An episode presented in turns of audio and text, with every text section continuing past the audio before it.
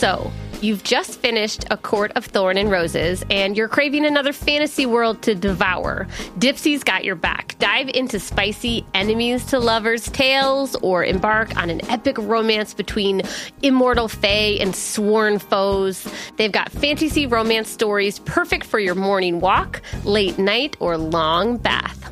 Dipsea is an app full of hundreds of short, spicy audio stories. They bring scenarios to life with immersive soundscapes and realistic characters. Discover stories about second chance romances, adventurous vacation flings, and hot and heavy hookups. I gotta tell you that the immersive soundscapes are really what makes a good sexy story different from a not good sexy story because it just like adds like it's hard sometimes in like reading a novel to like get the actual feel of what's going on but when it's like oh we're like at the coffee shop and this is like actually happening it's like very different. And there's a growing library of fantasy series with werewolves greek gods and goddesses regency era historical fiction for you sam and fairy smut to explore the bounds of your pleasure. New content is released every week so in between listening to your favorite stories again and again, you can always find something new to explore.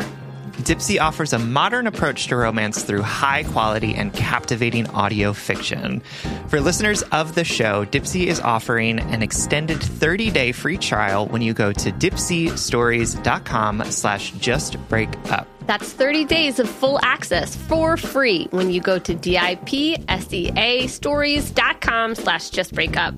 Dipseastories.com slash justbreakup.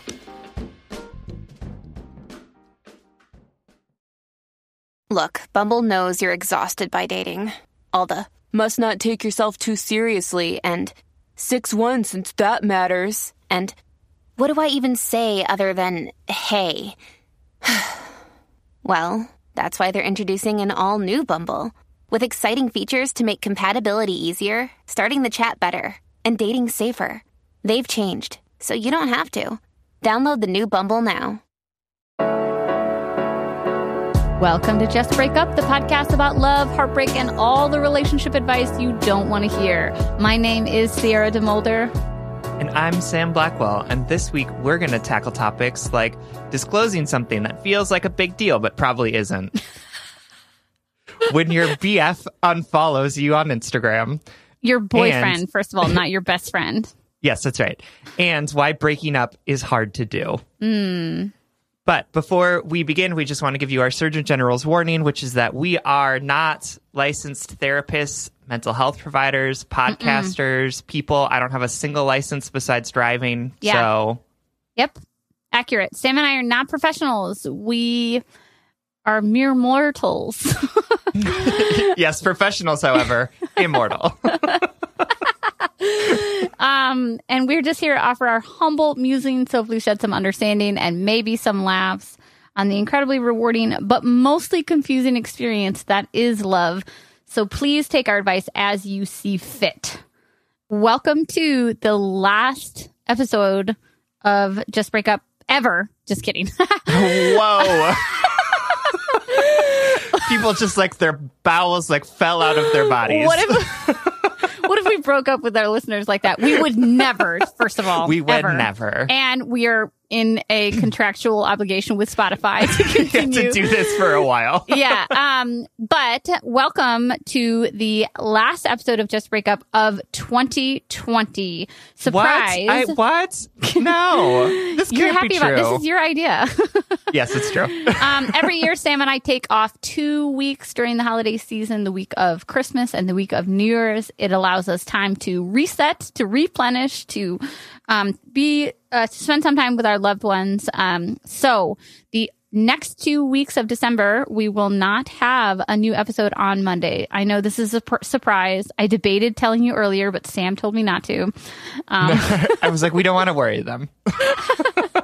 um, but uh, so one, number one, thank you for letting us take this break to recharge, and thank you for mm-hmm. supporting us as always. Number two, if you are like, oh my god, I need just break up in my life which you obviously are, um, you can always support us on Patreon because we will still be releasing new extra exclusive episodes every Wednesday on our Patreon. And um, if you subscribe on Patreon, you get the entire back catalog of all of our Patreon episodes, which too. has got to be like a hundred extra episodes at this point. I don't. I don't even know. I've lost count. But Yeah. But so if you are like, oh my god, I need this for the next two weeks, you can always just listen to so many Patreon episodes. Yes, so many of them.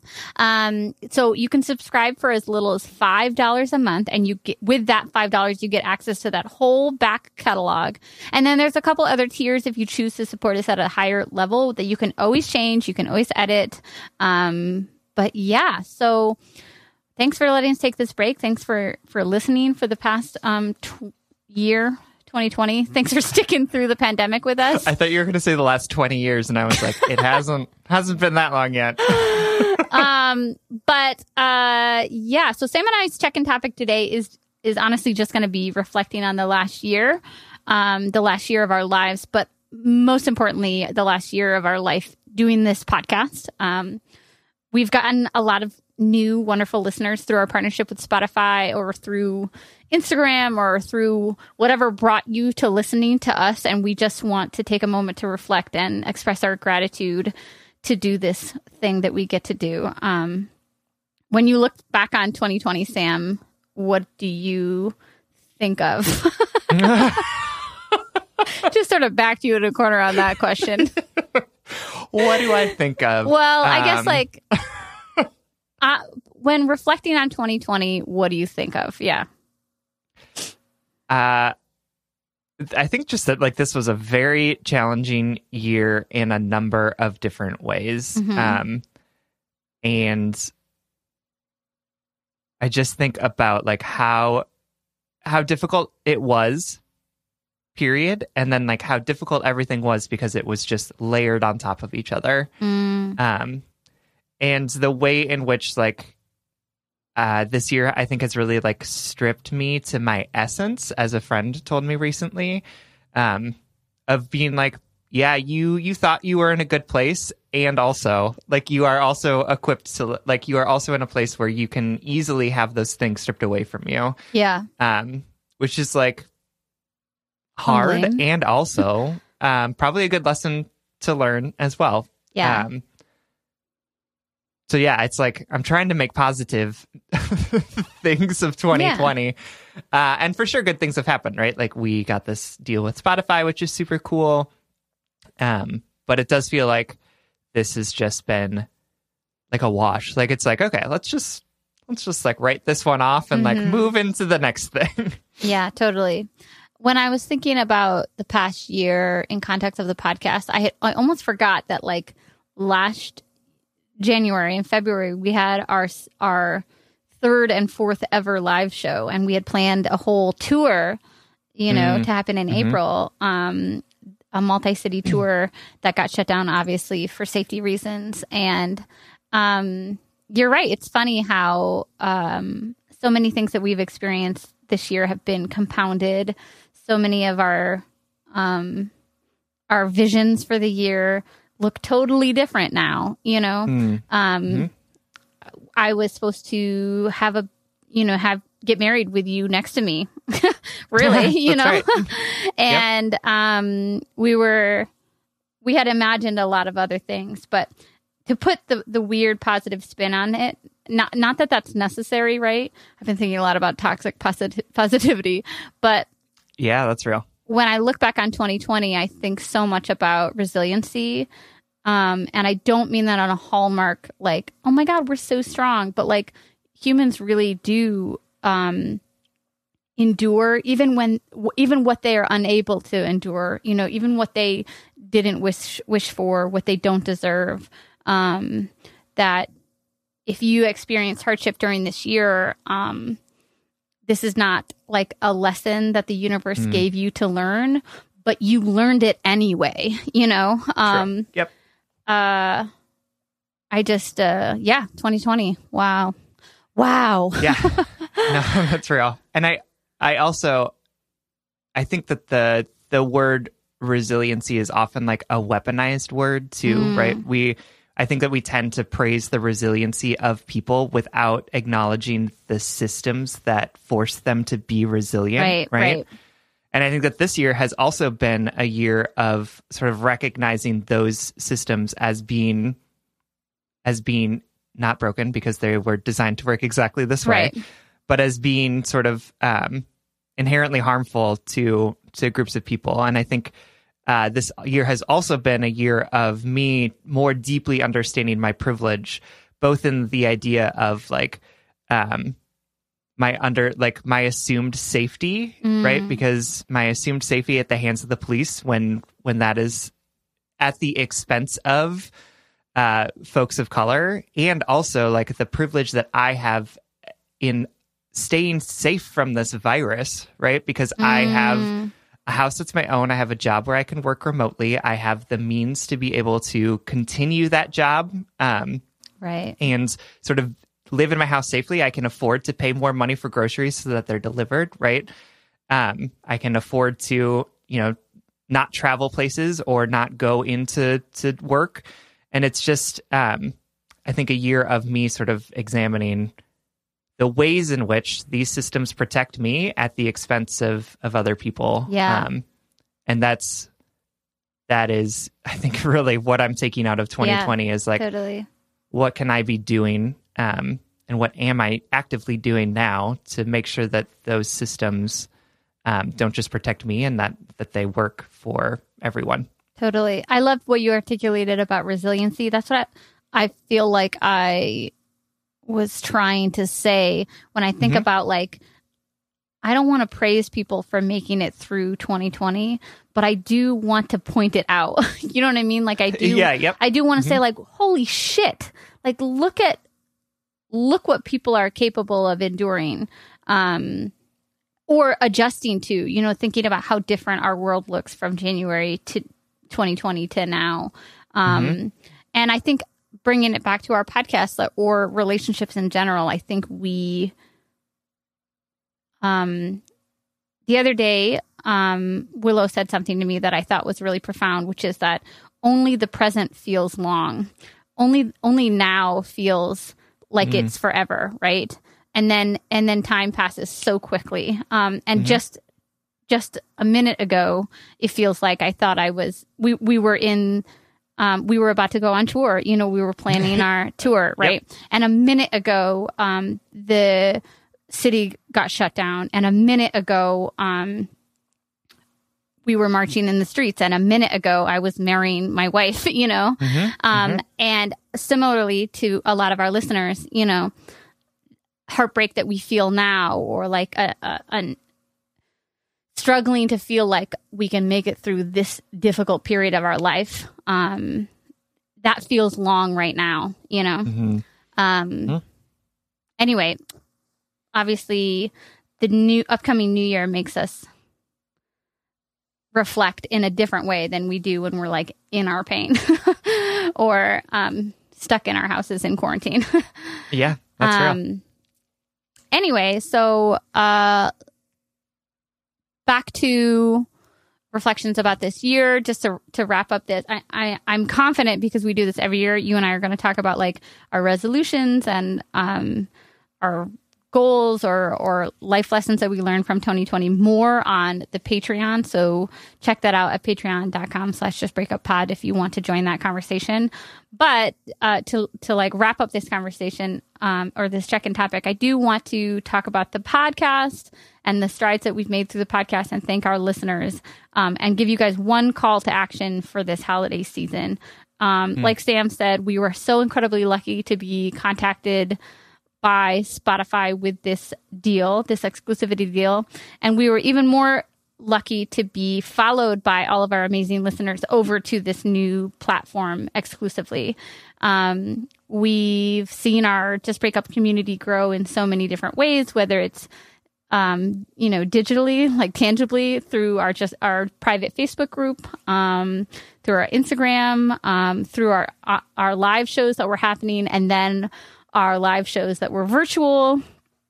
And um, now with the opening of our new online store and and with the flood of new listeners we've gotten over the last couple of months for whatever reason, Sam and I just want to express our gratitude um, that we feel very, you know, in the middle of a very hard year, that's hard for so many different reasons. Um, we are really struck by the the profound understanding that you all are choosing to listen to us and that mm. you're choosing to support us and you're choosing to um, engage in these conversations or or do this head and heart work and and we're just very humbled by all of that so thank mm-hmm. you um, ditto to everything that Sierra just said. Um, very well put. And Thank also, you. we do have a holiday call to action for you all um, yeah. to help us continue to make sure that this podcast is growing and sustainable and something that we can do every single week. Yeah. So if you appreciate Sam and I's um, and Spencer, shout out to Big Cats.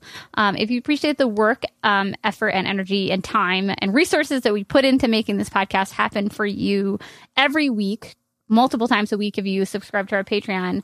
Um, can you do us one one give us one gift this holiday season season, which is to tell one person, one friend, or whoever about just breakup and and what you love about our show. Um, you can do this by word of mouth. You can do this by sharing an episode in your social media. Um, there's an easy share button on the Spotify app.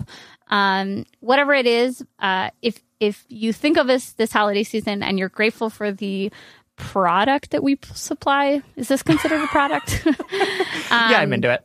Yeah, um, give us one gift, which is uh, the gift of your endorsement. Uh, it means a lot. I was just learning the other day that word of mouth is still the number one advertiser of podcasts. So um, we'd really appreciate it if you give us a shout out this holiday season.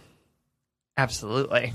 All right, enough of that rambling check-in topic about 2020.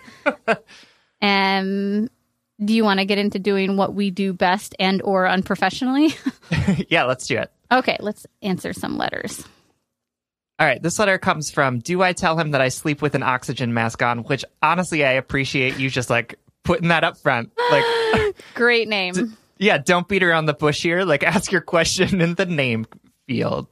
All right, they are writing from Cock Block Station Choo Choo. uh, this is a professional podcast trademark copyright. All right. Do I tell them that I sleep with an oxy- oxygen mask on? Right. Oh, Sam and Sierra, this is probably a stupid question. Cue the teacher saying the only stupid questions are the ones you don't ask, but I need some help. I met this guy that goes to college in another state and we have been texting and FaceTiming almost every night. He is great and everything I could ask for. He will be coming to visit over the holidays, and I am so excited to meet him and get to spend quality time with him. All seems to be good, except after being exhausted to the point of not being able to get through a day without a nap for the past few years, I thought this was normal because isn't everyone chronically exhausted? My therapist suggested I get tested for sleep apnea. Turns out I have it, which pretty much means my brain forgets to breathe at night, so I wake up five to six times per hour because my body realizes it needs oxygen. I now sleep with a CPAP, which is an oxygen mask hooked up to a machine that forces air in my nose so I don't stop breathing. It also has a humidifier, so my nose is so fucking moisturized constantly. Hashtag, hashtag skincare.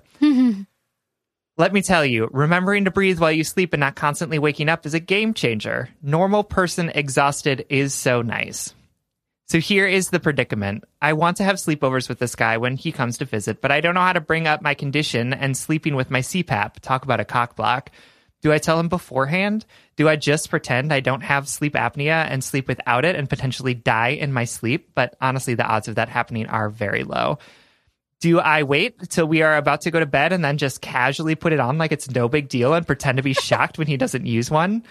The machine I is love complete- that approach. no, me too. Uh, gaslighting, but like in a good way. the machine is completely silent, but it is an oxygen mask on my face and a tube in bed with me, so it is a little bit obtrusive. This guy seems so great, and I don't want to scare him away with the thought of sharing a bed with an oxygen mask. I know that the right guy for me will accept me, CPAP and all, but how do I get over my own anxiety and embarrassment about having to tell him? If it doesn't work out with this guy, I know I will probably have to have this conversation with other guys in the future, and I just don't know how to go about it. You two have been such an essential part of my head and heart work over the last few years, and I am so thankful for both of you, and Willow and Peter, for sharing you with us listeners.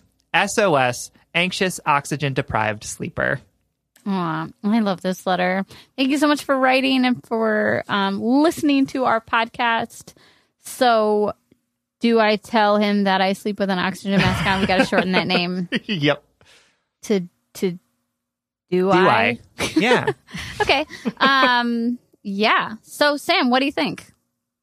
What do I think? Um, well, I'll just say first off that like uh, I know a lot of people that use CPAP machines, um, and have loved and dated many people who have had CPAP machines and want to just like normalize CPAP machines as like a medically necessary thing that like a lot of people use. Yeah, totally. Um, and I recognize, of course, that like people who haven't experienced seeing someone wear one, um, it may be off putting for sure. But also, um, I think what this like this letter made me think about this because I was like because CPAP machines are so normalized at this point because like my parents supposed to use them. Like I said, I've like dated people long term who have used them for sure. Um, so like they're just very normal for me. And I was like, Right. okay, but when was the first time that I saw a CPAP machine and like what was that experience like? And the answer was is that I it's in Sleepless in Seattle, the nerdy guy that that um, Meg Ryan is dating, who's not Tom Hanks, uses a CPAP machine, and it's like a joke. Like it's like a funny thing that he's like this nerd that needs to like use the CPAP machine. Um, and like I was like, wow, love Nora Ephron, love Sleepless in Seattle, one of my favorite movies, but like the subtle ableism in that, like the subtle ableism that we are like constantly surrounded by, where it's like, haha, isn't it funny that this person is using a medically necessary device that is like helping them sleep better? Right. Like, what a nerd. A real man would just sleep it. Like, just, like, just be Would just exhausted all the time. in their sleep. yeah, right. Like, ugh, what a nerd. Uh, And it's just like, it just got me thinking a lot about like how we sort of walk through this world with this this understanding of like assumed ability, like mm. that that that when we meet people, we immediately assume that they can hear well, they can see well, they can they are neurotypical, they Right. don't have any sort of like medical intervention that needs to be doing like needs to be done and like just thinking about that and, and sort of recognizing in my own self like that that is an assumption that i need to challenge and that Right. we collectively need to challenge like we shouldn't just assume that people don't have things that they need to do in order to Yeah. keep themselves healthy and i was also thinking like how stupid that this was a joke it's like like i don't know like haha that guy's so dumb because he uses a toothbrush to brush his teeth like yeah, ugh. yeah, Like, yeah. To prevent himself from getting mouth disease. yeah, right. Like, oh, oh, that man has to take aspirin because he has a heart condition. Yeah. What a dork! Like, yeah. so I just wanted to like put that out there and and collectively ask all of us to sort of challenge that and to ask ourselves like, why do we just assume that, um, that these like medically necessary things don't exist or like people don't actually need Yes. to use them, and also like why do we assume that people are less than or like weaker because they need to rely on something in order to like keep them healthy, Yeah. which we all do, to be clear. But we just have normalized some types of those things and not types of others. Right. Which is like not an answer to your question, which I apologize Oh for. no no but no! like Let me add to that. Um, add to that thread about ableism, and also Uh-huh. And and talk about bodies for a little while. Like I recently had a like a reckoning with with vaginal discharge.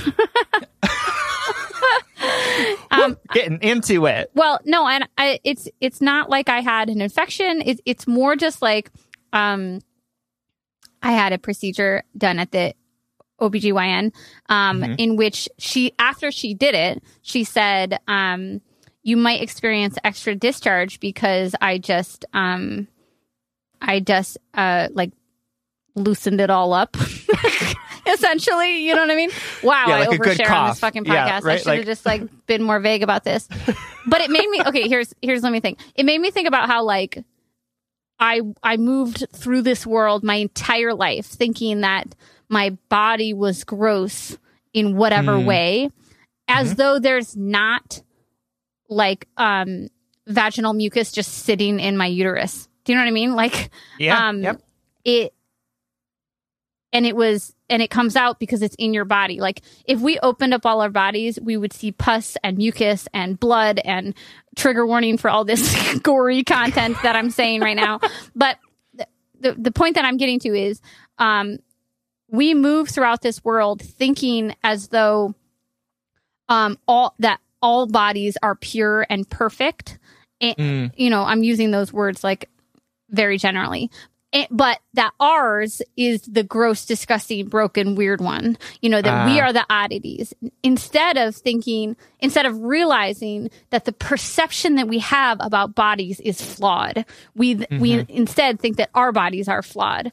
Um, and we when we stop trying to when we stop investing in this purgatory of perfection or purgatory of assumption about bodies then we then we no longer expect our bodies to not be bodies. Because that's what we're that's what this question is about right? It's like should i be ashamed of this thing that my body does because it's a body? You know? Um so yeah i just wanted to add that idea about bodies to your your thread about ableism because I think that they're all connected to this assumption of quote unquote normalcy or this assumption of perfection or this assumption of ability uh, doesn't exist and and we're all we're all like praying to it every day hoping that our bodies could like be this perfect performing thing Mm-hmm. when that when that per, that level of perfection is never attained. We're all gross. We all shit our bed uh, beds. Beds. I don't know why i said beds. We all shit our pants at some point. You know uh, as i like to say we and we all have these differently performing bodies that aren't like flaws or Right. aren't less than or or choices or weaknesses but instead physiological conditions um or whatever. Absolutely. And can't also believe now I that we've shared that about Yeah, vaginal like, discharge. yeah, your your uh, your vagina's really sloughing off its uh, excess mucus. Apparently, all vaginas have vaginal mucus. it's true. I'm screaming it, very from the rooftops. Um, so which is to say that like we just sort of like talked about how ableism is and is really stupid, Sorry, what was right? the question? Let's Yeah, go right. back like 30 minutes.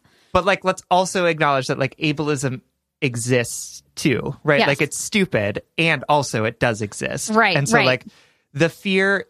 I don't want this to come across as like, oh my god, just get over it. Yeah, you're like making everyone has up. different Mhm. bodies, right? Like, no, it is. I think that it's perfectly natural for you to be anxious about revealing something, given the fact that we live in an ableist world who might look at this this machine that you need to use as being like dumb, like we Yes. did in Sleepless in Seattle, or like pathetic, or like weird, or gross, or like ugh, um, Different, other, you know? right? Which is dumb and also exists. Um, so I I just want to say that like I I don't want you to feel like you're being a bad person by being anxious about this because it it's totally. I would also be nervous to disclose this to someone, not totally. because it's anything to be ashamed of, but because I don't know how people are going to react to things Right. that they perceive as different. Because not only have we been taught to be ashamed, other people have taught to be dicks. Yeah, exactly. How do I say that? You know, other people have been have been taught the same narrative that makes you ashamed of this thing, right? Right. Yep. For sure. Um but getting to your question, you should absolutely tell him Although I do love the idea of you just getting into bed and putting it on and being like, "What? You don't you don't use one too?" Yeah. Uh love that. I have envisioned that multiple times since reading this letter. Um so how would you approach telling him, Sam? Yeah. Because we well, know I it think- has to happen, right?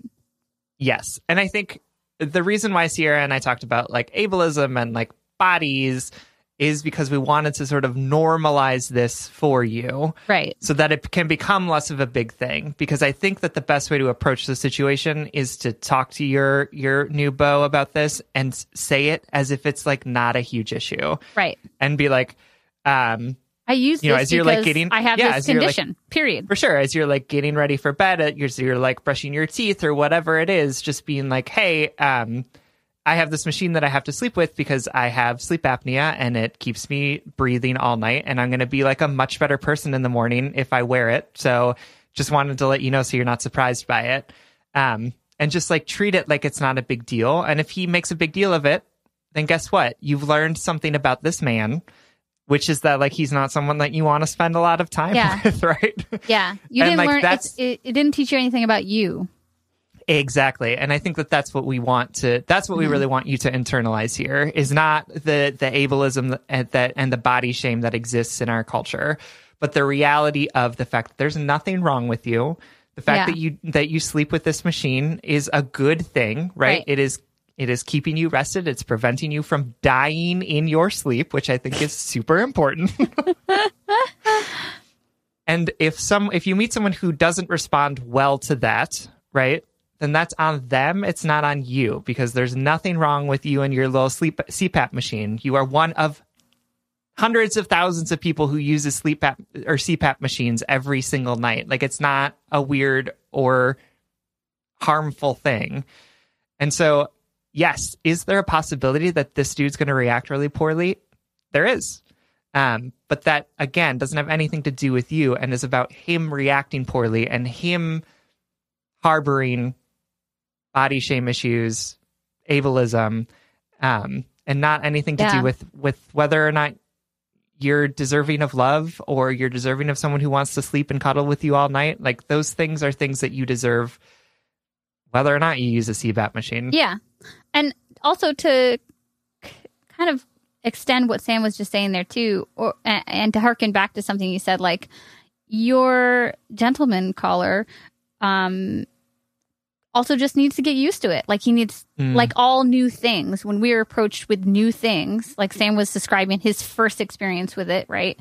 Um, he just needs to adjust. He needs he needs time um, and experience to adjust his understanding of things. I'm not saying like if he's like, oh my god, that's terrible, don't wear it. Then you like you kick him Yeah, out of your like- house, no, like- right? You know. Yeah, but like, I'm saying like he, uh, sure, maybe he, maybe he is, um, maybe it's new to him the first time that he sleeps with you, but it won't be new the second time and the third and the Yeah. fourth, right? That That's we, right. we all have the right, the inherent right to have a new experience, right? And so I don't want to assume that this man is a bad person or going to have a bad reaction. Um, but I am going to assume that this is new for him. So what does newness look like? Um, Yep. The other the other thing I was thinking about um, as I was prepping for this episode is the idea of a bed and and inti- the intimacy that's associated with I don't know a bed because like we fuck there. Hypo- hypothetically, you know, we sleep there. That's where like sleep is considered like pretty vulnerable because you're, you know, you can be attacked. Asleep? I don't know.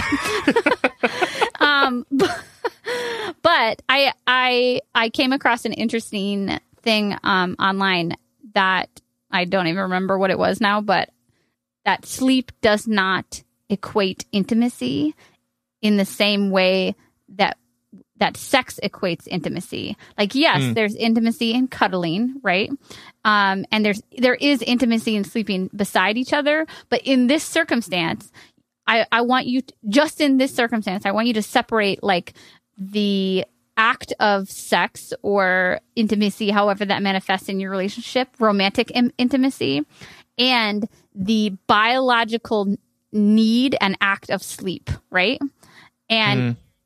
obviously, like again, I can make a hundred arguments about how sleeping together is an intimate act, um, sleeping beside each other. But in this mental um, equation that we're thinking about, you know, the CPAP machine comes off.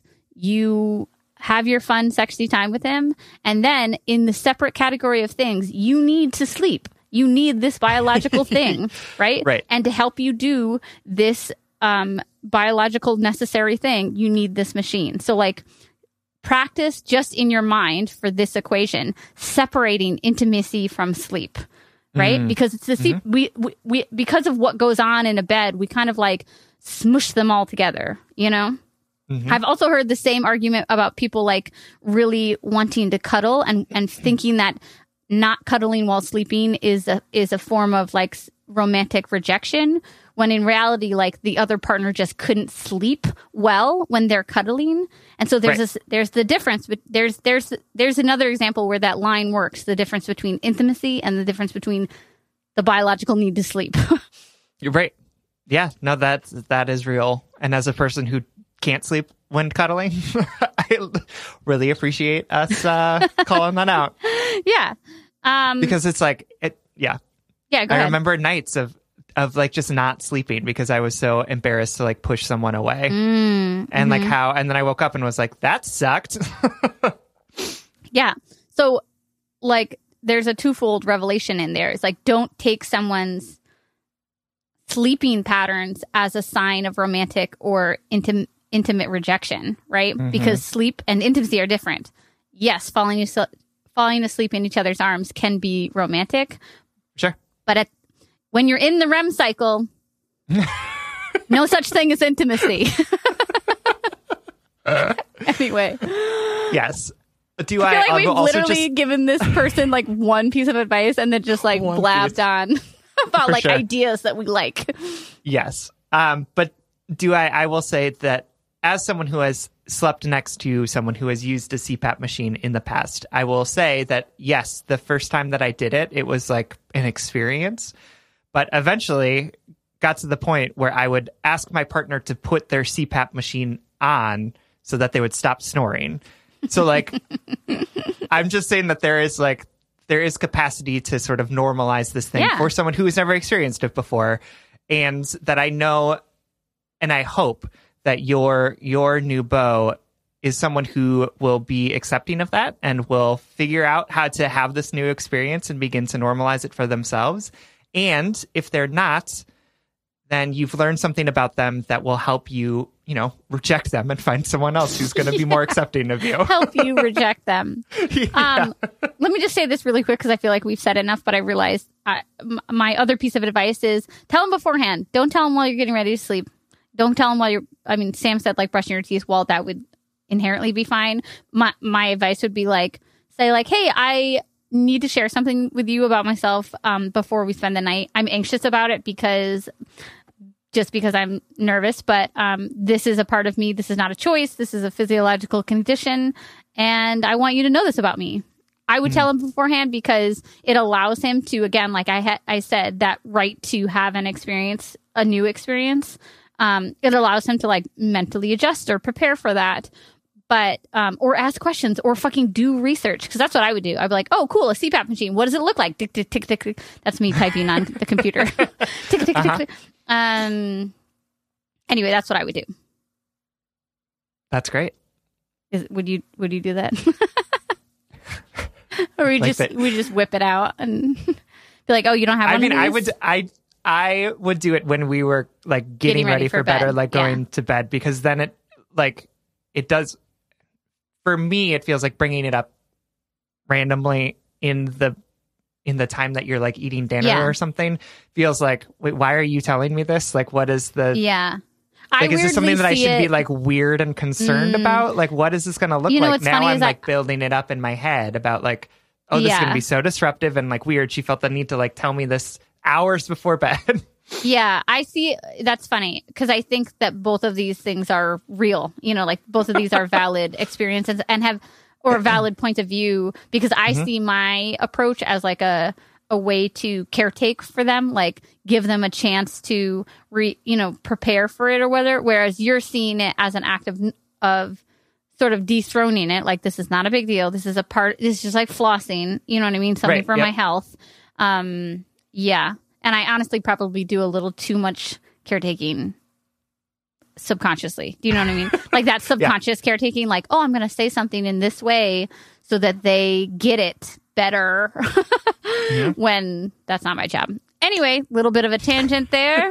but uh my darling, do Whatever I? way you bring it up is going to be the right way to do it. there, there it um, is, Sam.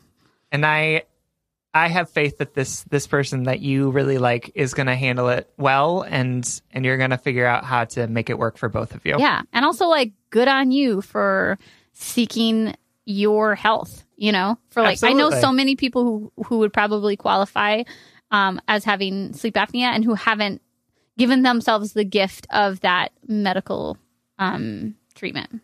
Oh, absolutely. There was like an Instagram influencer that like recorded a funny video of her of her boyfriend snoring, and I was like, that man has sleep apnea, and he should go to a sleep lab to get a CPAP machine because he could literally die in his sleep. I have like never interacted with this person before, but I was just like. You this isn't of the- funny. This is like Yeah. this is like a life and death matter. Like as Yeah. a person who grew up with someone who had sleep apnea and just like hearing him not breathe frequently, Yeah. like it's really scary. It's a it's a it is like a serious medical condition. Absolutely. All right. Do I? You do. And we love you. Thank you so much for writing and for letting us talk about things that had very little to do with you. Y'all, as a self employed person, as a mom of a toddler, I am always struggling with finding time to manage my finances. At the end of a busy week, the last thing I want to do is spend time budgeting all of my expenses or tracking down customer service teams to cancel old subscriptions I no longer use. But now I use Rocket Money and it does all of that for me. Rocket Money is a personal finance app that finds and cancels your unwanted subscriptions, monitors your spending, and helps you lower your bills so that you can grow your savings. With Rocket Money, you have full control over your subscriptions and a clear view of your expenses. You can see all your subscriptions in one place, and if you see something you don't want, Rocket Money can help cancel it with a few taps. I love how the dashboard shows me this month's spending compared to last month, so I can clearly see my spending habits and check myself if needed. Plus, they'll help me create a custom budget and keep my spending on track. Rocket Money will even help try to negotiate to lower your bills for you by up to 20%. All you have to do is submit a picture of your bill, and Rocket Money takes care of the rest. They'll deal with customer service for you, which I obviously love as a somewhat introverted, conflict avoidant person. Absolutely. Rocket Money has over 5 million subscribers and has saved a total of $500 million in canceled subscriptions, saving members up to $740 a year when using all of the app's features. Stop wasting money on things you don't use. Cancel your unwanted subscriptions by going to rocketmoney.com slash justbreakup. That's rocketmoney.com slash justbreakup. Rocketmoney.com slash justbreakup. The weather's getting warmer, so it's time to say goodbye to jackets, sweaters, and hello to shorts and tees. I wanted to update my wardrobe for the long haul without spending a fortune, and luckily I found Quince. Now I've got a lineup of timeless pieces that keep me looking effortlessly chic year after year. Quince has things like premium European linen dresses, blouses, and shorts from $30, washable silk tops, timeless 14 karat gold jewelry, and so much more. And the best part is that all Quince items are priced 50 to 80% less than similar brands. By partnering directly with top factories, Quince cuts out the cost of the middleman and passes the savings on to us. And Quince only works with factories that use safe, ethical, and responsible manufacturing practices and premium fabrics and finishes. This past month, I treated myself to a pair of new slippers because I'm in that hashtag mom life era of my life, um, in which um, I am never not in slippers. And these are 100% Australian shearling lined clog slippers. And I love that they're slip on, but they have those durable rub- rubber outsoles. They're super cushy, super comfortable, but I feel like I can run outside to like take the trash out in them while also like staying warm and active in the house. Get warm weather ready with Quince. Go to quince.com slash justbreakup for free shipping on your order and 365 day returns. That's Q-U-I-N-C-E E dot com slash justbreakup to get free shipping and 365 day returns. Quince.com slash justbreakup.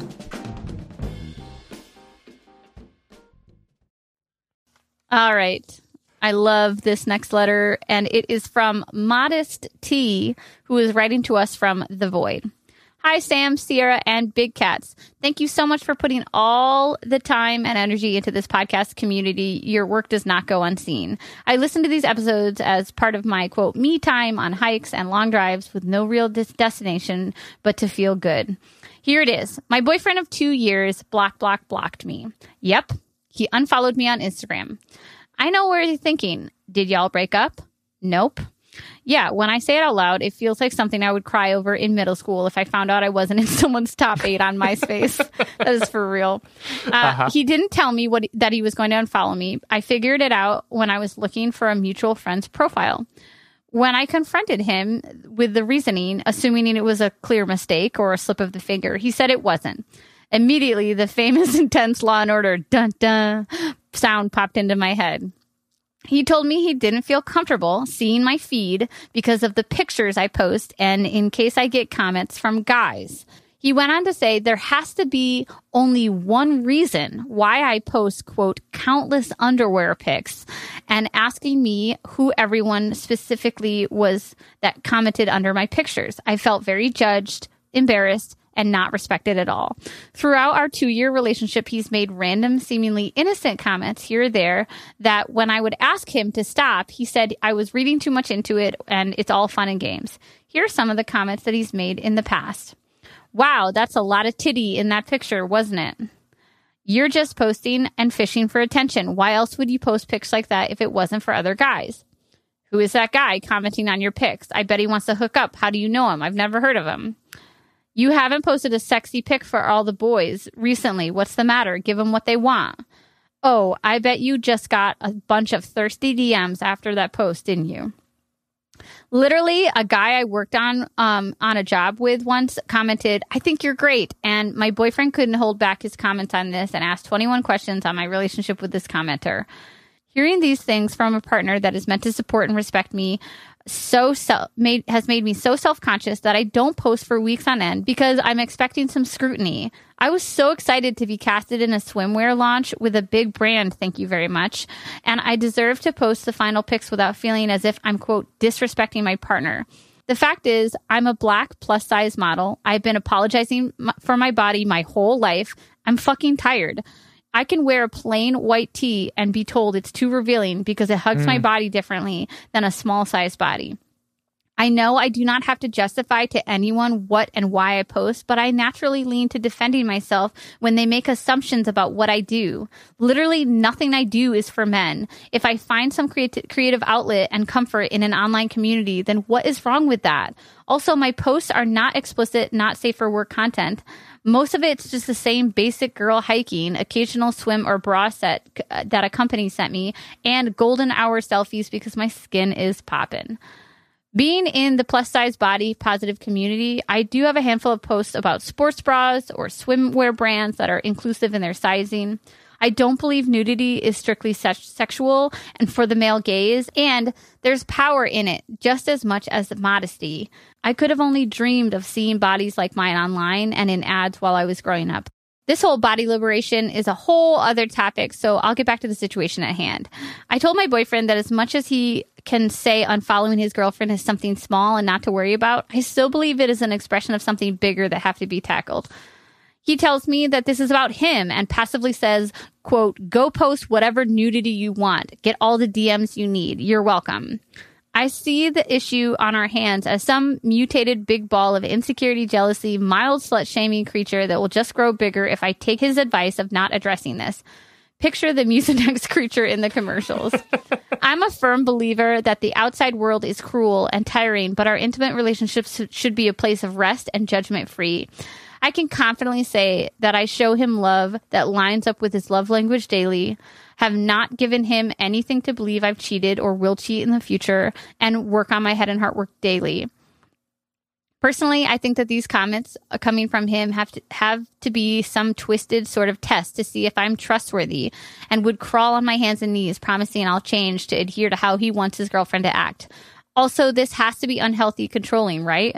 Maybe it's some big old baggage that was brought to the relationship. Lord knows I brought some too. I absolutely love my boyfriend. We have seen each other through a lot these past two years, have the same goals, and are excited for the future we are creating. We na- make time for one another, uh, meeting for picnics and hikes during our hectic work days, making sure we still have moments to ourselves during this lockdown.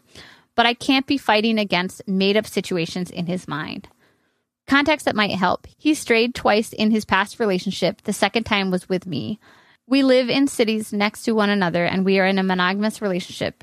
His thought on this is unfollowing me is removing himself from the problem. I don't believe Instagram is the problem. It's just a manifestation of an idea ingrained in him. As much as I want to hear him out on what he thinks is best for him, I do want us to meet halfway and I want to be given the chance to work on why my feed is triggering him in the first place. God, I told myself I wouldn't be the crazy long letter girl, but here I am. Thank you so much for your time and sharing your words of wisdom with all of us. All my love, modesty. All right. Thank you so much for writing, Modesty. I adore you. Um, and I love this letter. I hate the situation that you were in. Um, but some of your reflections that you've shared in this post, I couldn't agree with more. Um, obviously, mm. we'll get to that in a little bit, but um, uh, you just sound like the shit. And I don't think you should hide your shine for anyone. right? Um, Sam and I, or Sam and I, I want to do like a quick preface before we dive in because this letter is juicy and Sam and I have some things that we want to say passionately. Um, but I first just want to say, um, your, what your boyfriend is doing could be a healthy move. Like there's a world in which, um, if there's a world in which making the choice to not see something that triggers us for the greater health of our relationship um like like you know unfollowing or or what however that manifests there's a world in which that could be a healthy move mm-hmm. but this this is not it because of exactly what you said modesty which is that this is a, an expression of something bigger and it's hurtful and it's shame filled um, and all of your uh, basically what I was saying about like some of the things that you shared earlier, your intuition is spot on. I think about this situation that it's it's not just Instagram. It's it's not removing. It's, he hasn't washed his hands clean of all these hurtful thoughts that he's having that undermine you, your profession, your loyalty, your relationship. You know, mm-hmm. I I I think it is important to say that there are circumstances in which willfully choosing not to engage with the thing that that you know triggers you, that you know brings out an unhealthy side of you, mm-hmm. can be a smart, mature, helpful choice, you know?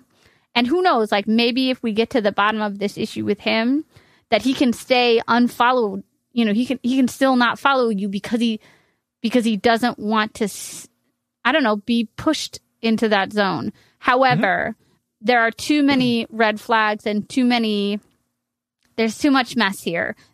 This there's a way to do this right and this ain't it. no, that's right because he's he's not just rem- he's not just removing himself from the situation. He's removing himself from the situation and then using that as a continued weapon to shame you. Mm-hmm. And that's that's because um, because you're really... choosing to quote keep doing these horrible things that aren't fucking horrible at all.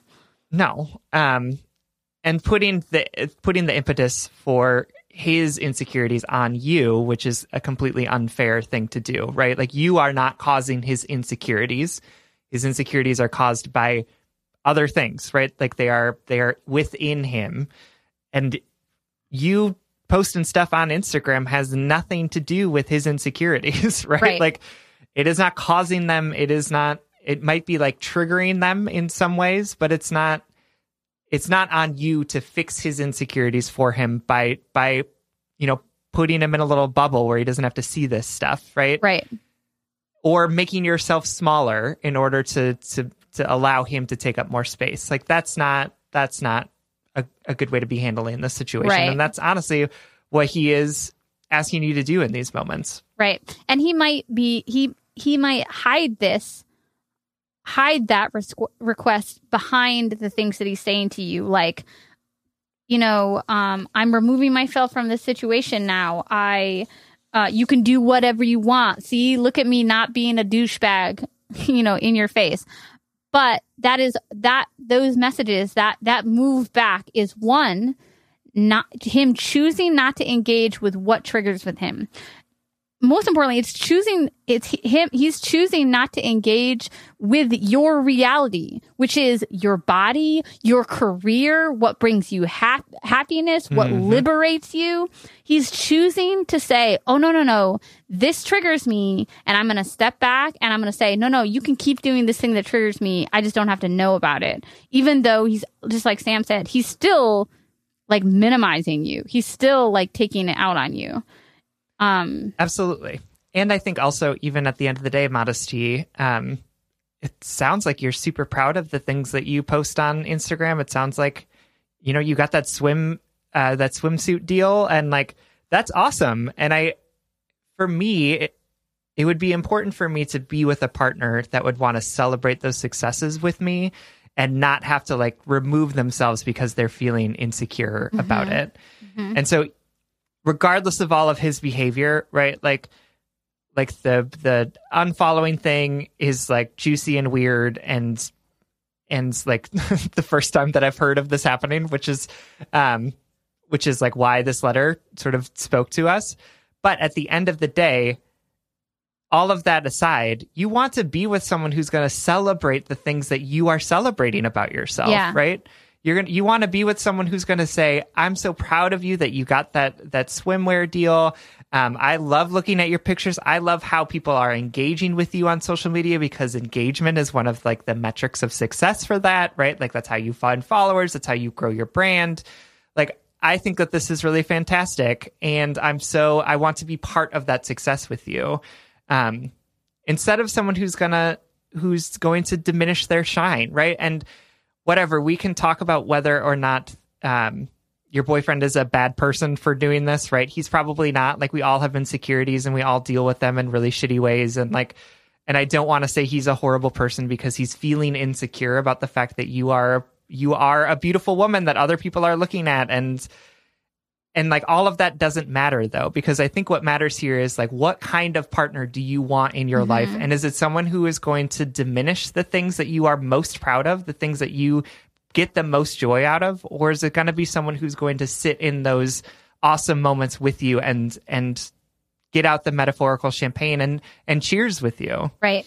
And really quickly just remember just because you can understand why he's triggered why he's threatened why he's acting like this doesn't mm-hmm. mean it's okay or Absolutely. doesn't mean it's your responsibility to fix those that th- to to stop what makes him feel threatened you know it doesn't mean it's your mm-hmm. responsibility at all you like mm-hmm. sam said you deserve to be celebrated and you know what you deserve to be celebrated for your career but you but also you deserve to be cel- celebrated as a general you. You deserve to be celebrated, right?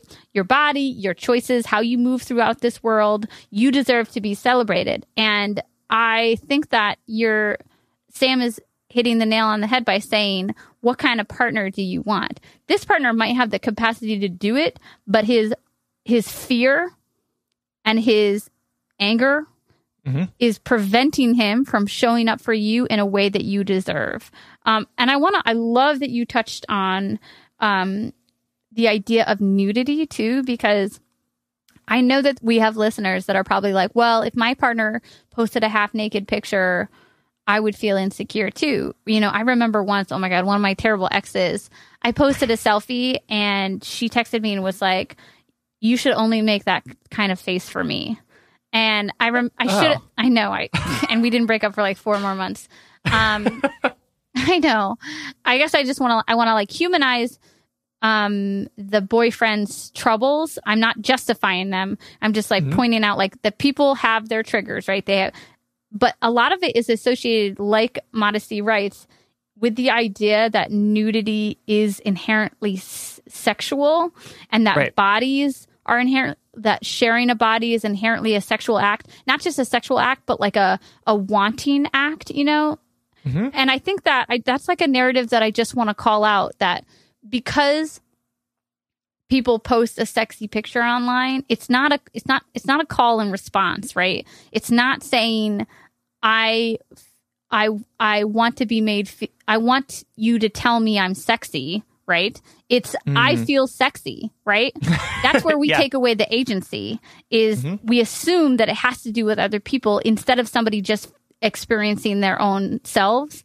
And also unpacking nudity a little, just like Modesty said, um, nudity and, oh my God, doing things with your body, modeling does not inherently equal sexuality, right? Right. But I Yep. think it's almost like the same thing. We associate things that happen in bed as intimacy. Mm-hmm. We associate a body, a body being shown as something that is inherently sexual. And we could get into more like woo woo conversations about like sexual energy and and how that that there's nothing wrong with sexuality. There's nothing wrong with lust and want. Right. But in this argument, I just want to say, like, you know, people who use their bodies for professions, you know, models are the only ones who are accused of being s- sexual or or who are sexualized um, regularly, I should say. Athletes, like, we don't see an athlete like in their uniform, their honest to God work uniform, the, the thing that they need to do their profession.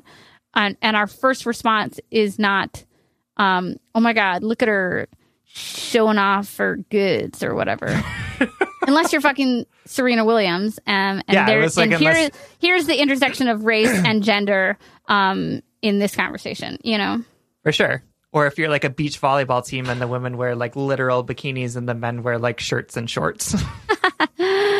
summarizing that, I don't know anything about athletics, but my, the my point still stands is the idea that like I think that we are very conniving about which bodies we choose to assume um sexuality over, right? Mhm. Um and okay, so going back to modesty, like you know this you know this better than I do. The fact that you are a model doesn't mean you are unfaithful, doesn't mean you are unworthy, doesn't mean you are looking for attention. And even if you were, you still wouldn't be a bad person. You still No. wouldn't be a bad person. Even if you wa- here, oh my God. Side note. Another thing, I've thought a lot about this about like posts online and like getting likes from people, getting affirmation in relationships. Y'all, it is okay to get affirmation from someone outside of your relationship. I know that this is like a really hard thing to unpack, especially, especially when it's your partner getting that affirmation. you know what I mean? Like I can just like picture myself looking at my ex-boyfriend's Instagram and being like, "Oh my god, he posted this just to get likes. Like how fucking dare he?" Meanwhile, I'm like uploading a selfie and like Yeah, right. you know, like publishing another book or blah, blah, blah, you know. Uh huh. But in the grand scheme of the world, like our in in the universe, like our partners are not the only person who makes us feel good about ourselves.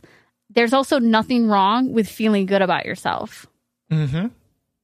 Or feeling good about other people praising us, right? Yeah. Like, or feeling good about how many likes you got on that picture, right? Like, if it's the only thing that's bringing you validation and a sense of self worth, like, let's talk about that because Right. that's not sustainable and nutritious. Right. But we are human beings. We are social beings. Like, we are we are ingrained in making connection with people and feeling validated by them. That's part Yeah. of the reason why this this pandemic has been so difficult Oh for God, so many of us is because of that isolation, that feeling of like when you walk down the street and someone like smiles at you or like looks you in the eye, like it triggers your brain chemicals to be like, okay, I'm safe, like I'm accepted, I I am a good person, right? And and so like the fact that you are posting things online and you are getting a sense of validation from the likes and the comments that you are receiving doesn't make you a shallow, vapid, Right. unhealthy person. It makes you a person. You could like and as long as you are like I know that I have worth outside of these comments, I know that I I could be someone who gets zero likes on any po- picture and I would still be a good person, like then good. Like you are fine. Which is just all to say that you you have nothing to be ashamed of in this moment and the fact that your partner is is making you feel that shame and I will say like I don't know why and how he's doing it like I don't know if he's being intentionally malicious about it or if it really is just his insecurities coming up but also like you don't you don't deserve that and you don't have to make space for it. And so i would just encourage you to think about like the fact that this man is making you feel bad about something that you love and appreciate about yourself and and whether or not that's something that you think is sustainable for a relationship. And even if he is intentionally removing himself from that situation those comments are still there they are continued to be unaddressed and he would rather extricate himself from it than actually like tackle head on what is happening with him and his insecurities and the way in which he's using those insecurities to bring you down. Right. So it's either having an explicit conversation about that in more than just a, well, I I've removed myself from the situation, so the conversation's over, or it has to be you removing yourself from the situation by breaking up with them. Yeah, yeah, and I I want to say a couple things, but another thing that I just want to say explicitly is that is those seemingly innocent comments, as I'm quoting your words, they're nasty. These are nasty yep. things to say to your, like mean things to say to your partner. And he's mm-hmm. obviously acting out of, like I said, he feels threatened, he feels scared, he feels angry, whatever. And that's when nastiness comes out. But it, it's, it's, I just want to say that explicitly. And I, and mm-hmm. I, I bet you, like all my money, that you heard when you heard these things said back to you, you heard how nasty they sounded.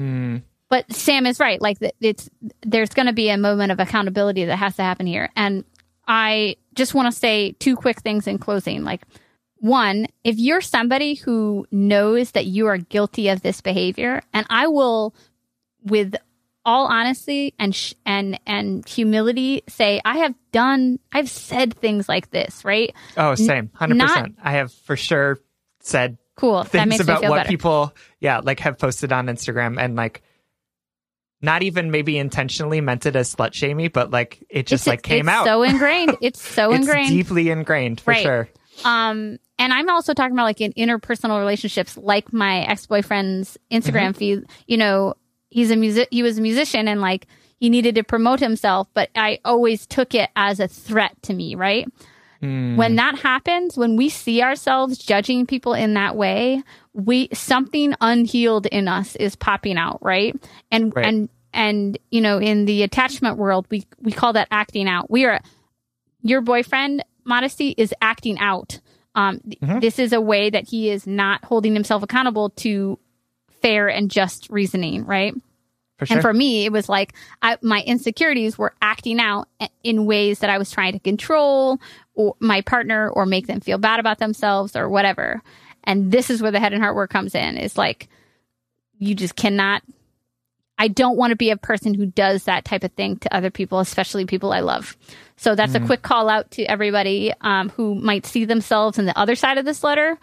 And finally, um, modesty. I love what you wrote about seeing bodies like your body um, when you were little. Like that you could only dream of that. And I want to tell you the the next time your boyfriend makes you feel shitty about celebrating your body in the way that you choose authentically to, I want you to know that there is a little girl out there who's going to see your picture and think that you are an honest to God superhero. And I want you to mm. think about that child and think about that experience over what your boyfriend's pain and how it's trying to hurt you. Mm, hmm That's real. Modesty, we love you so much. And uh, we we're rooting for you. And will you please send us some of those pictures of your of your campaign if you feel comfortable doing that? Absolutely. Please do. Okay. We love you. Thank you so much for writing. Hey, it's Kaley Cuoco for Priceline. Ready to go to your happy place for a happy price? Well, why didn't you say so? Just download the Priceline app right now and save up to 60% on hotels. So, whether it's Cousin Kevin's Kazoo concert in Kansas City, go Kevin, or Becky's Bachelorette Bash in Bermuda, you never have to miss a trip ever again. So, download the Priceline app today. Your savings are waiting. Go to your happy place for a happy price. Go to your happy price, Priceline. All right. Our next letter comes from Exhausted Bridget, who is writing from Ontario, Canada. Hey guys, I've been listening to Just Break Up obsessively, hoping to hear someone with the same question as mine, and so far it's a no. And if I don't get some help soon, I'm going to implode. So here it goes. I've been in a monogamous relationship with my boyfriend, he, him, for almost two years, and like relationships do, it started out so wonderful. He made me feel so safe and our passions aligned like two peas in a pod. My cat approved of him and it felt like nothing could go wrong.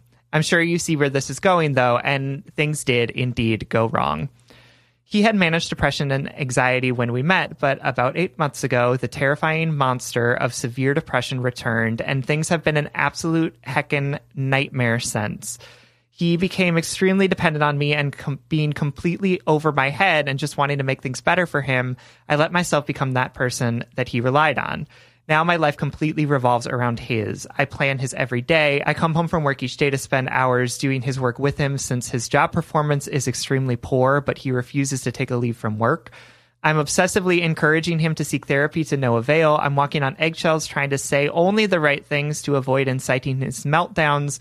I no longer feel like I can bring up my feelings or needs without the incoming meltdown. I'm managing all of his basic human needs. I'm so scared of his anger, which manifests as yelling at people who love him and sometimes breaking things. And the list goes on. His mood swings rule my life, and I live for those rare, sweet moments when things seem to be okay, but generally I just feel like I'm living in a rotten pit of garbage the rest of the time. All in all, I know that I've let every boundary that I originally didn't know I needed to be crossed, hmm. and I know that our relationship is incredibly unhealthy. I even know that for my sake, although it makes me feel sick with guilt, we need to just break up. But this is where I'm at a total loss. How the heck do I go about breaking up with someone who is struggling so hard already? Like, literally, what's the best timing? I've been waiting to see some improvement to do it, but he's not improving, and I'm already far past my breaking point. We also live with his parents, which adds a whole other dimension of confusion. Should I tell his parents first so they can be ready for the fallout that I know will ensue? How do I get over the sickening guilt for leaving his parents to have to support him when I've been taking the weight off them so much and my boyfriend already has a hard relationship with them? Lastly, how do I get over the other and biggest dimension of sickening guilt that is leaving someone I care about so much when he's at his lowest? I feel like the worst person that my question to you isn't how to support him better, but I'm so checked out of our relationship and things have gone so far that I can't check back in. Thank you for your wise words and support that you've already given me through all of the other podcast episodes, but any other advice related specifically to this shit show would be so appreciated. Thank you so much for writing. I, I'm sort. I feel sort of honored to answer this question. I think back at the beginning, thinking about reflecting on the podcast, I remember the first couple months of our podcast two and a half years ago. We we would still get so. We were still so shocked that people would send us such personal things, you know. And I'm reminded of that feeling um, and that sense of awe and gratitude that you guys, that you all share this with us and um, share your share your burdens with us. I feel grateful to carry them um, with you, or or to tell you what to do. um, and I just want to quickly say that this is such an incredibly, incredibly hard situation that you find yourself in, and I'm I'm so sorry that your good love turned into something that it was that was harmful and unstable and um and I'm very, and Sam and I are both very proud of you for getting to the point where you realize that you are unhappy and that you deserve better. Um, I know that that is that is half of the very difficult journey is just realizing that you need out. You know, Absolutely. And I think it's um it's just really hard to be in these situations where it feels like there's no villain, right? Like where it feels like, oh yeah, we're all just we're just messy humans Yeah. and this messiness is not working. Um because it's it's so much easier when you're like, oh, he cheated on me and so now we're broken up. Like that feels like, yes, this is the right choice. But Yeah. to be in a situation where you're like, this is just unsustainable. This Right. is just this is just an impossibility at this point um, is just really challenging because it feels it feels like you're the one that has to be the villain then right, Right. you're the one that has to take on the story of being the the asshole who broke up with him when he was at his lowest right? Um, and I think, I think we are fed this narrative that there is that there is a the right way to do things, or there is a mm-hmm. kind way to break up, right? Um, mm-hmm. and that narrative reinforces this idea that that that we can do this in a way that saves pain or that to do it mm-hmm. at any other time would be worse or whatever. There's literally like articles online that are like how to break up with someone in a kind way as though as though the act itself could possibly be perceived as kind. Don't get me wrong. We, you know, we at Just Break Up know that breaking up can be the right kind thing to do. But I think it's a mm-hmm. lot of pressure that we put on ourselves to find the fir- the perfect timing, the right way to do the mm-hmm. right way to enforce our boundaries and to make the the right change for our lives in the way that hurts the person the least. You know what I mean? Um, mm-hmm. I think that's that's that's setting us up for failure because um, exhausted Bridget, like there is no right time to break up, and breaking up is is is not a kind act. Like we know that it can be an act of kindness for yourself and your partner, right? It's But- not a nice act. Right. That's it. That's it. Is that that we we put a lot of pressure on ourselves to to make something um painful feel as though it's not painful. exactly right? Like there's there are very few instances where you can break up with someone and not hurt or disappoint them right? Like and i think the the pressure that we put on ourselves to mitigate that that as much as possible um, doesn't serve us very well. And and the fact is is that like yeah when you break up with this man it's going to be hard on him. When you break up with him it's going to be hard on his parents but there's no situation that you can do where it's not going to be hard for him and it's not going to be hard for his parents it's not going to be hard for you right. and and trying to figure out what that situation is that's going to align perfectly where there's no hurt or that like the hurt is less is unrealistic because mm-hmm. it's going to hurt and it's going to hurt Gonna hurt. big time for everyone Yeah. like for you for your boyfriend for his parents for your friends like that's just the reality of what breakups are Yeah. um, and I wish that I could tell you, here's the formula. Here's here's the exact right thing to say at this exact right time, and it's going to hurt less. But that's not the reality. The reality is is it's just going to suck, and you just have to sort of gird your loins for that. For how Gird difficult it is. what? gird your loins. Gir- gird. That's a gird word. your loins. Yes.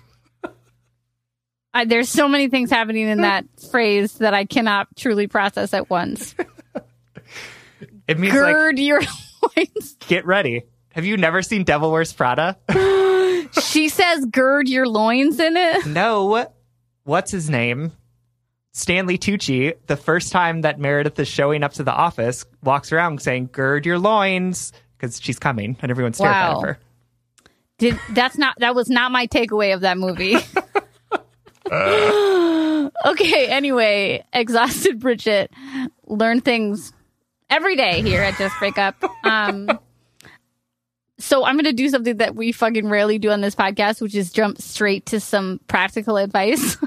Um I think that you should n- make a concrete plan and uh and like an out like maybe potentially get an apartment or or secure a place to live um and get stow yourself to be be ready for things to be different immediately right because i think the more you are a part of this transition the harder and longer it will be Absolutely.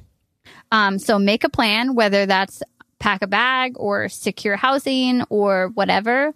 Um, and this is going to sound really callous, but leave and don't come back. Um, Agreed. again, you know, for folks thinking like that's a cold, cold, cold way to go. T- how, what is a good way to break up with someone, right? Like, what is a good way? This, this, from my perspective, this is a way that you can um, ensure your safety, ensure um, that you don't get convinced to return to something that is not sustainable for you, right? Um, that's that's just my concrete advice is to get ready for it, be ready for things to be different and make them different immediately. Yeah. Um, I definitely agree with that. And like give yourself a date to do it too, right? Like don't wait for the perfect circumstances, wait for the time that you've set for yourself to do it. Yep. um, which is to say, like, do all of the things that Sierra said. So, like, text your friend and be like, "Hey, I'm gonna do this. I need some place to stay. Can I stay with you?" Or find a new apartment if that's feasible. Um, but don't wait don't wait for the circumstances to align. Set yourself a specific goal, a time, a date Right. of when you are going to do it, right? Right. Because like it the circumstances are never going to be perfect enough for you to want to actually make this happen. So you just have to you have to set a deadline for yourself. Your happiness is the circumstance, right? Mm-hmm. Your Absolutely. unhappiness, right? And, And I think Sierra's absolutely right that like a clean break is actually going to be kinder for for him, right? Right. Like a uh separation immediately and like not lingering, right? Like not sort of doing the thing that we do often in breakups, which is like continue to be in each other's lives and pretend that we're still dating even though we're con- entirely broken up. Yeah. Um isn't going to serve him very well. Yeah. Um, and I, I'll, I'll give you a script. I'll give you some words that you can say. But first, I want to touch on the piece about the parents because I do think that is a unique um, circumstance of this of this scenario. But I want to try to like shift your perspective on something that yes, it is kind and thoughtful, and also like maybe even um, responsible of you to think like, do I give my the parents a heads up, like because they're gonna have to deal with that. But even that thought process, that thinking, reinforces that your boyfriend is the responsibility of someone else, not his own. It reinforces that he's someone else's responsibility and not responsible for himself. Um, at the end of the day, no matter what resources and support um, and understanding and compassion we can give to someone, they are solely and uniquely responsible for themselves. And your boyfriend will have to learn that at one point or another, despite his mental illness, right? Because of it, right? Yeah, I mean, I think that that's that is the reality of it. Um, and I think you know, I I want to say that like your boyfriend does deserve help, right? Like he does deserve people to support him in this um in what he's going through, but he does he's not entitled to you, right? Like he's not entitled to just you being that person for him. Um, and I know that that's really hard to hear. Um, and I know that that's disappointing in some ways because, like, I think a lot of us would love to be the one person to help, help quote unquote fix the people around Right. us. Um, and I, but the reality is, is like you are, you are taking all of that on, and honestly, you are, you are, in some ways, isolating him by by taking on Mm. everything that he needs to do, right? Like by by giving him and others the illusion that he is well enough to be able to to sort of not need any additional resources or help. Mm. Um, and that's that's a a harsh reality to to come Yeah. against. Um, and I'll admit that, but but it's not up to you to sort of fix him. And he has there are resources available to him that aren't you that he's not using right now, right? And maybe this will wow. be the impetus for him to get to use those resources that are actually going to be more useful for him than having you do everything enough for him so that people don't notice how deeply he's hurting. Would you tell the parents in that situation? I wouldn't. Yeah. um you know i would i would do it i would maybe reach out to them afterwards and just say like i'm so sorry. I know that this is a this is also a breakup with you and just know that i've appreciated all of the things that you've given me but that i this is the best decision for both of us right? Um just to like acknowledge how much they are doing but also you know they don't they're not entitled to that either. Um because i think yeah Yeah. Um, to add to that script, I would say um, things that you can say to your boyfriend during this process direct I statements. I am unhappy. This isn't working for me. Mhm. There is no arguing that. I'm sure that people can debate it. I'm sure that p- there's pushback. But if you st- if you say state simply that this is not working for you and that you are unhappy, you are incapable of doing this anymore, then there's there's at least no arguing it of it in your heart. You know. absolutely And I want to say really quickly because I know conversations about relationship and mental health can get sticky um, because a lot of people don't know how to advocate for people with mental illness, um, people struggling with depression or anxiety, and also we we don't always know how to advocate for ourselves, you know. Um, and the intersection of mental health and relationships is is a tr- can be a really tricky one, right? So I we can't unpack all of that in this letter, but I just want to say if you're a listener who's thinking like, well, so and so left me because they didn't care that I was hurting or because they couldn't handle all of my quote crazy or whatever mm-hmm. negative self-talk you're saying right now. I want to say I'm sorry that happened to you. And also, we are all humans moving on this planet uh, who all have a right to agency and choice. And your ex made a path, a, took a path, or made a choice that was the best for them. It might have really hurt you, and it might have made you feel like you they they couldn't handle you that you were too much or anything. None of that is true. It was just a choice for them about their life. Um it's it's possible to have mental illness and healthy relationships. It's possible to uh, be there for a partner in a mental health crisis. Obviously there's so much more we could unpack there but i was just thinking like the ways the stories that we tell ourselves about the hard times that we were going through and the people that could or couldn't be there for us often like reinforce hurtful narratives that we were told by society or whatever. Like you mm-hmm. weren't too much. You just aren't right for each other in this moment, in this iteration, you know? Absolutely. No, I think that's that's absolutely right. And as people or as someone who has dated people with mel- mental illness before, right? Like yes, it's absolutely and someone who like suffers from mental illness himself. Yeah. It's absolutely possible to be in relationship with people who are struggling um, and do it in a healthy, sustainable way, right? Um, but the reality is, is that in this situation, Bridget, this isn't this Yeah. isn't sustainable for either of you. Right. Exactly.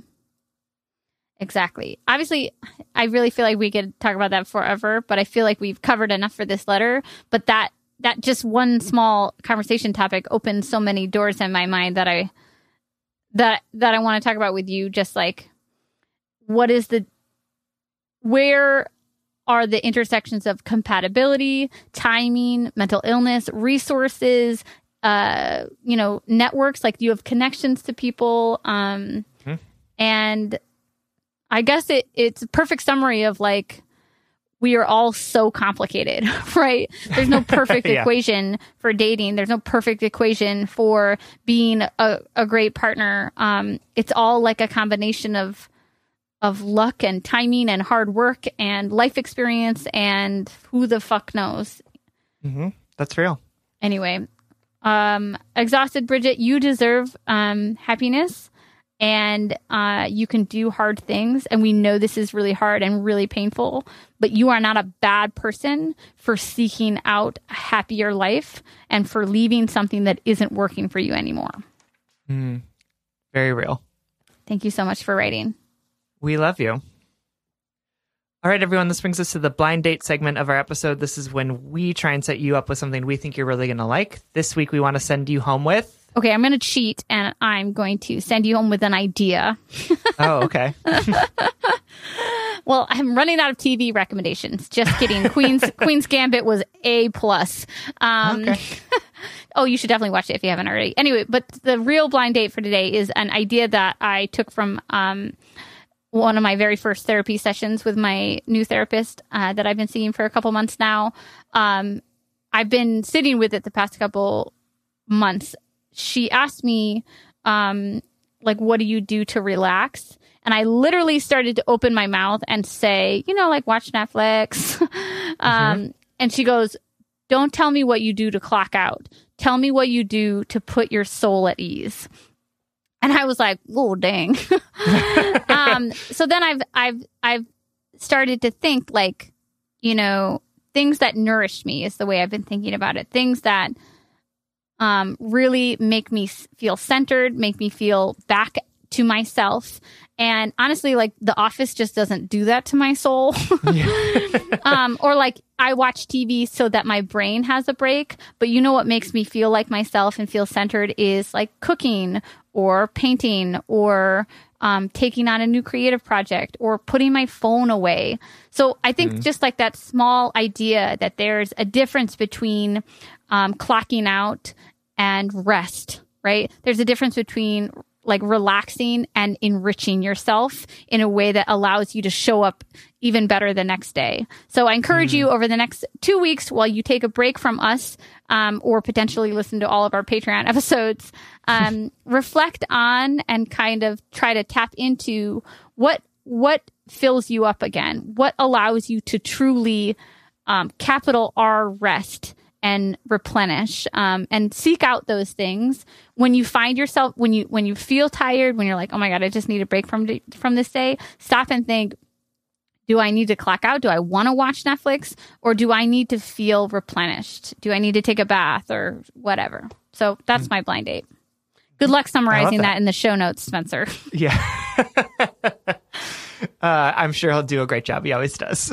yeah All right, everyone. Thank you so much for listening. You can like us on uh, in Facebook and you can follow us on Twitter and Instagram at Just Break Up Pod. You can slide into our DMs, send us your favorite relationship memes, but most importantly, you can submit your questions about all matters of the heart at justbreakuppod.com, which is also where you can find our new merchandise. Yay! Please remember to follow us so that you can get uh, every episode every Monday exclusively on Spotify. You can also support us on Patreon.